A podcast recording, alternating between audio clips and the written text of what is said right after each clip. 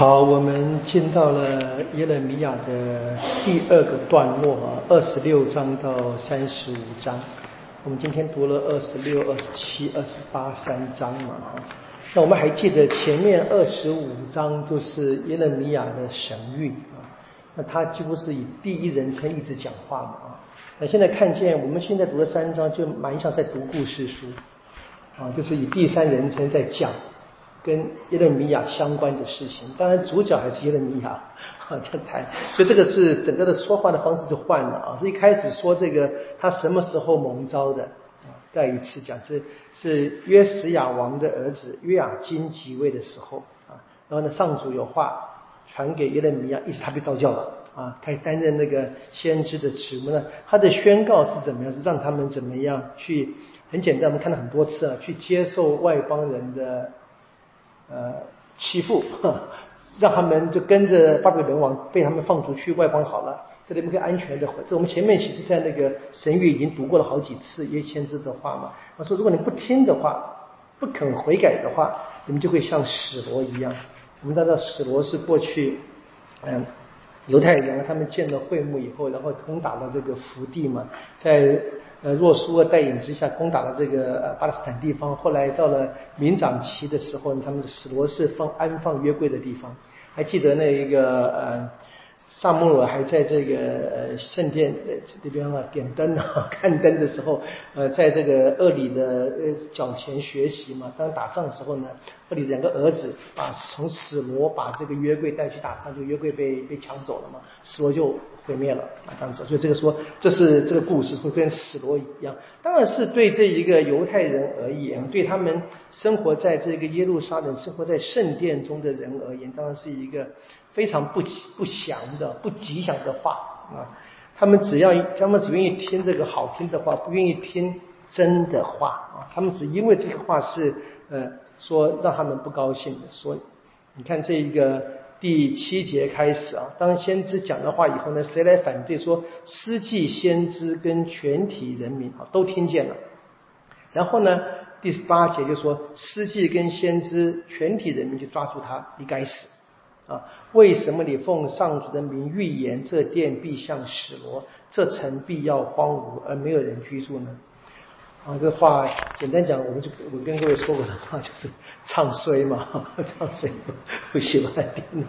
好，然后呢，这个我们注意到第十一节开始啊，那么真正的反对者是司机跟先知们，换句话说，宗教领袖们啊，他们对官员跟全体人民说，这个人耶利米亚该死。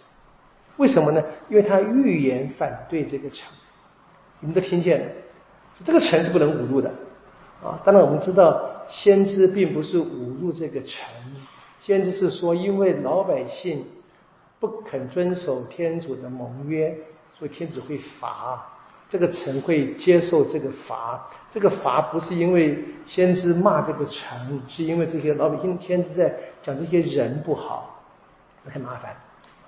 好，那么先知呢？他一方面知道他的工作是执行天主的使命，他要宣讲天主的话，那会有什么命运呢？他也只好接受，没办法。所以这边写这边写的很清楚，第十四节哈，先知说了哈，他说：“至于我看，我已在你们手里，你们看着怎么好就怎么好，你们爱怎么对我就怎么对我吧。”很认命了啊，没办法，对不对？他当然知道当先知的话不容易，但是呢，前面第十三节他说了。他你们应该改善你们的品性跟作为，听从上主你们天主的劝告，所以上主就会后悔曾经决意要降给你们的灾祸。所以先知不是责备，不是诅咒圣臣，而是说老百姓的品性跟作为应该悔改嘛。好，他们怎么样？那么宗教领袖们开始反对，要把他怎么抓了，甚至于杀害。那第十六节我们看见这个对立哈，第十六节说。官员跟全体民众、老百姓，或者是政政府官员，对宗教领袖、对司祭跟先知们说，好两派啊，一派是官员跟人，一派是司祭跟先知。好，那官员跟人民说，这人不该死啊，因为呢，他是奉上主我们天主的名向我们发言。这很有趣，你看蛮像福音，对不对？老百姓听耶稣讲话都听懂了嘛，都很开心。可是呢，宗教领袖不开心，耶稣是跟他们好像是作对的。也许在他们的眼中看来，耶稣来抢饭碗，说不定蛮有那个味道的。那这当然可是这个是在这个过去里面是另外一个情境里面。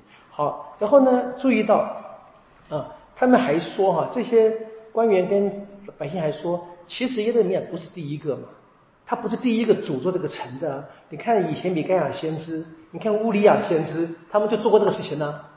啊，所以在这个第十六到二十四节，所以并不是耶利米亚做了一个好像是说这个史无前例的一个诅咒，不是的，是先知们都曾经有对于这个城市的指责，但他们指责的不是圣城，也不是圣殿，是人，是人。可是呢，这些人也把这个圣殿看得那么重要。我觉得我现在我们这个教会也是一样，把一个圣堂啊看到那个比这个教会的团体更重要。这个跟每个小团体啊，台湾那么多教堂，我常常说的，我并不是要把教堂都能毁掉，不这个意思。你这样子的话，我们为了保存一个建筑，我们教教会就毁掉了，这个我就担忧了。这样子啊，好。哎呀，我算不算耶利米亚？我不知道，没有人迫害我了，感谢天主了，不知道。不过我是觉得蛮担心的。好，那接下来的二十七、二十八章是内容是重复，不用再多说，就很清楚。他们一直讲的就是什么？那么先知就一直的预告什么？说巴比伦王是天主安排的。所以这个先知的讲，他怎么天先知被天主命令在头上戴了一个恶啊，捆着什么，象征什么？犹太人民会被俘虏？可是呢，他说的话什么是是天主的话啊？在第六节说啊，天主说：“现在我把这个土地交给我的仆人巴比伦拿布高的手中。”所以你可以看，巴比伦虽然是一个外邦的民族，一个领这个统领者，那么知道他自己肯定也不知道。但是在历史当中，在基督信在在我们的神的信仰当中，相信天主他掌控一切历史的。所以，包含巴比伦王是天主所中的工具，当然是用来什么惩罚犹太人的嘛？惩罚这些不再遵守盟约的犹太人。好，然后他这边说，你看，在这个第七节，他继续说哈，他说列国要做他的儿子、孙子跟奴隶。啊，所以当时的各国都要成为巴比伦王的奴隶。然后呢，他说，直到他的国家时运终于来到。啊，命你的气节了，命命运就就怎会怎么样呢？说他也不例外，他也会结束的啊。所以这个人再强啊，都会死啊。不要讲，他说那时必有强盛的民族跟强大的君王来使他做奴隶。我们知道吗？这是波斯王啊。所以这个是犹太的历史观了哈。所以一切的人类是在天主的看顾之下的。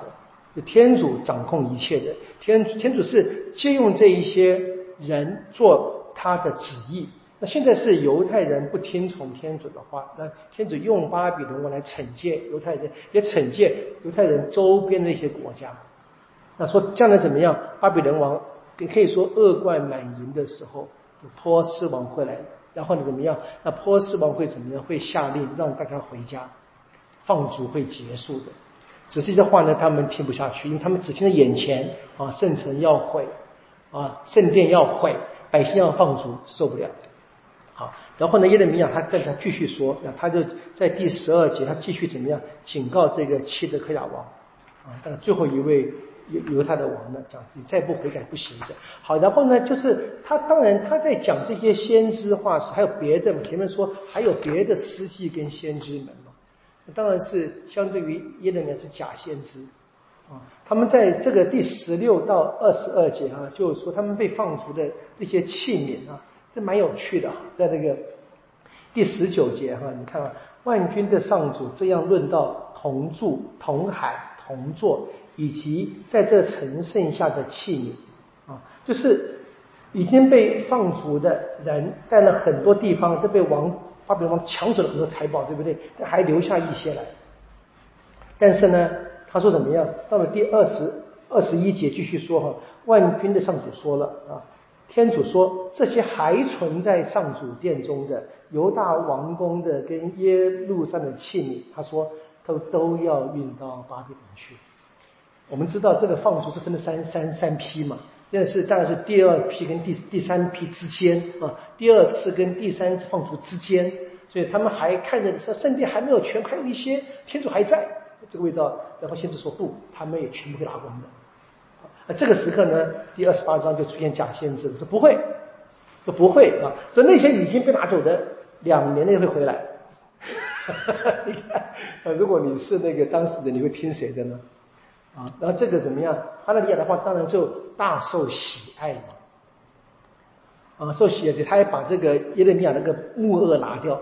对不对？说不，他不会的，我们天主会释放我们的。结果呢，天主让耶利米亚说了：“你把我的木头的恶拿走，你换个铁恶，明天更悲惨。”啊，你看这个真是斗法，斗法的结果怎么样？谁苦啊？耶勒米亚苦。所以耶利米亚最苦啊，当先知啊。真的不容易啊，对不对？你可以看，这是一个呃故故内容，其实是跟我们前面神谕前面二十章我们都读过的，其实那核心内容读过的，现在换的方式在续，现在讲讲这些故事。他现在现在的重点是强调什么？那耶勒米亚他做先知的遭遇啊，做了一个带天主讲话的人。多么的辛苦，我们当然知道这个是一个很高的背景。我们后来把耶利米亚看成什么？看成耶稣的前驱嘛，或耶稣的预象，是最根本的道理。好，我们今天到这里，明天我们从二十九章继续哈。愿光荣归于父，及子及圣神，起初如何，今日依然，直到永远。啊，因父及子，圣神之名啊。好，谢谢大家。